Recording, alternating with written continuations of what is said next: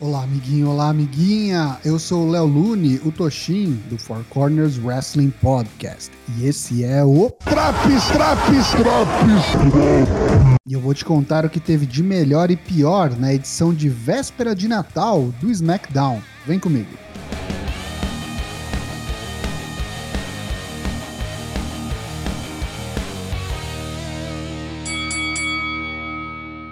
Vemos um recap do programa passado, onde Brock passou o carro na Bloodline, depois da demissão de Paul Heyman do grupo do campeão. Então, corta para uma entrevista gravada de Paul Heyman, onde ele diz que não se arrepende de ter dito a verdade para proteger Roman Reigns, o maior campeão universal de todos os tempos, nas palavras dele, de Brock Lesnar. Kayla Braxton pergunta o que Paul fará a seguir, Heyman diz que alguns sugeririam que ele fosse ao NXT para elevar algum promissor novo talento, mas a esta altura da carreira, Paul não se vê fazendo isso. Paul apostou todas as fichas em Roman Reigns e agora sem ele, segundo Heyman, sua carreira muito provavelmente está chegando ao fim. O show ao vivo se inicia com um combate válido pelo título feminino do SmackDown. Luta 1: Charlotte Flair versus Tony Storm um combate bastante desequilibrado, com amplo domínio da campeã. Toda vez que Tony parecia esboçar uma reação, Charlotte rapidamente a parava e continuava sua dominância. Charlotte erra um Natural Selection e Tony Storm aplica um belo German Suplex. Flair se recupera e coloca Tony Storm no Figure 4 Leg Lock. Storm alcança as cordas e se salva. Ao fim, Charlotte manda um O'Connor Roll, mas segura nas cordas e o árbitro vê, mandando-a soltar. Fica um troca-troca de múltiplos rolamentos entre as lutadoras, até que Flair leva a melhor com um small package e retém seu título em pouco mais de 14 minutos de combate. Rick Books faz sua tradicional apresentação de guitarra para a entrada do campeão intercontinental Shinsuke Nakamura. Luta 2: 12 Days of Christmas 12 Man Gauntlet Match. O vencedor desta Gauntlet Match será o próximo desafiante pelo título de Nakamura, que junto a Bugs assistem ao combate no ringside. O primeiro lutador é Angel e o segundo Mansur. Rápido e curto combate com vitória do lotário Angel após um Wing Clipper. Seu próximo adversário é Eric dos Viking Raiders. A briga aqui é franca e Angel consegue mais uma vitória com o Wing Clipper. O próximo é o gigante Shank. Já cansado dos dois combates anteriores e frente a uma montanha, Angel não resiste ao Wasteland de Shank. Ivar é o oponente de Shank e o pau quebra logo de cara. Após um enorme Viking Buster, Ivar vai à terceira corda e após um Viking Splash, pina o indiano. É a vez do guerreiro celta, Sheamus. O irlandês sofre na mão do grande Viking carecabeludo mas um certeiro bro kick põe um fim a essa luta. O lutador número 7 é Drew Gulak, que instantaneamente toma um bro kick e é eliminado em segundos. Agora a parada fica séria, pois vem aí o antigo parceiro de Sheamus, Cesaro, o suíço vem todo enfaixado na região do abdômen, praticamente um alvo pintado em seu corpo. Sheamus não perde a oportunidade de atacá-lo majoritariamente na região ferida. Cesaro supera as adversidades e quando estava para finalizar Sheamus, Ridge Holland sobe no apron e o distrai. O irlandês aproveita e com mais um mortal bro kick vence seu terceiro adversário seguido.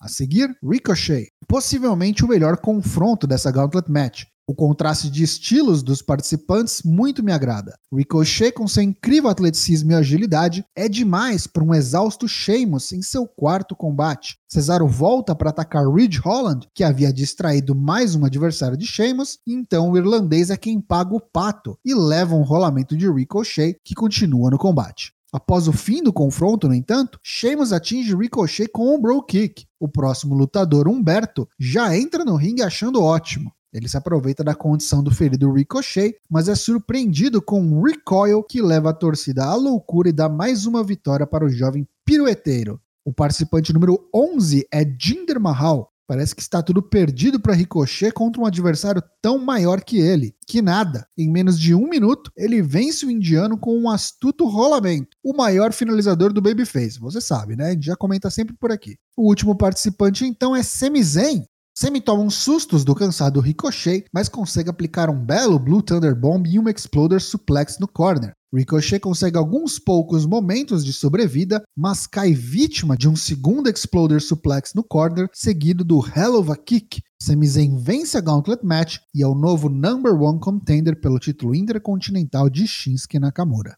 Luta 3 e Main Event: Madcap Moss e The Usos versus Drew McIntyre e The New Day. Essa Six-Man Tag Team Match tem a estipulação Milagre na Rua 34, já tradicional aos shows de Natal da WWE. Presentes, árvores e comidas típicas de Natal ao redor do ringue e vale tudo, sem desqualificação. Enquanto Moz e McIntyre brigavam no ringue, os Usos e a New Day saíam na mão fora dele. Jay mandou uma gemada para dentro e quase gorfou na câmera. Teve até Pinheiro sendo usado como ariete. O Rei Woods abriu um presente e achou uma cadeira de metal que prontamente usou a seu favor. McIntyre apanhou a luta toda de Riddick Moss, mas finalmente acorda e limpa o chão com o tio usando o pavê bombado. Corbin impede o Claymore de Drew e é perseguido pelo escocês. Encurralado por Kofi Kingston, toma uma jarra de gemada na cabeça. Moss se junta ao parceiro e toma mais duas jarras de gemada. De volta ao ringue, o Claymore em Madcap Moss encerra essa bagunça. Eu quero é saber quem vai limpar tudo isso. Fim de show. Pontos positivos deste SmackDown de véspera de Natal.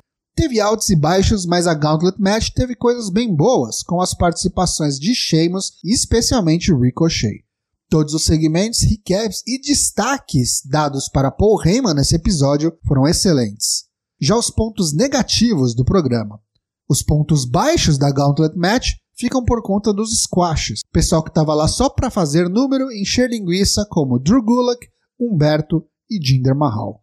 Tony Storm saiu muito fraca da feud contra Charlotte. Eu esperava muito mais da rivalidade e desse combate por título em específico. Esse SmackDown leva nota 5,5 de 10.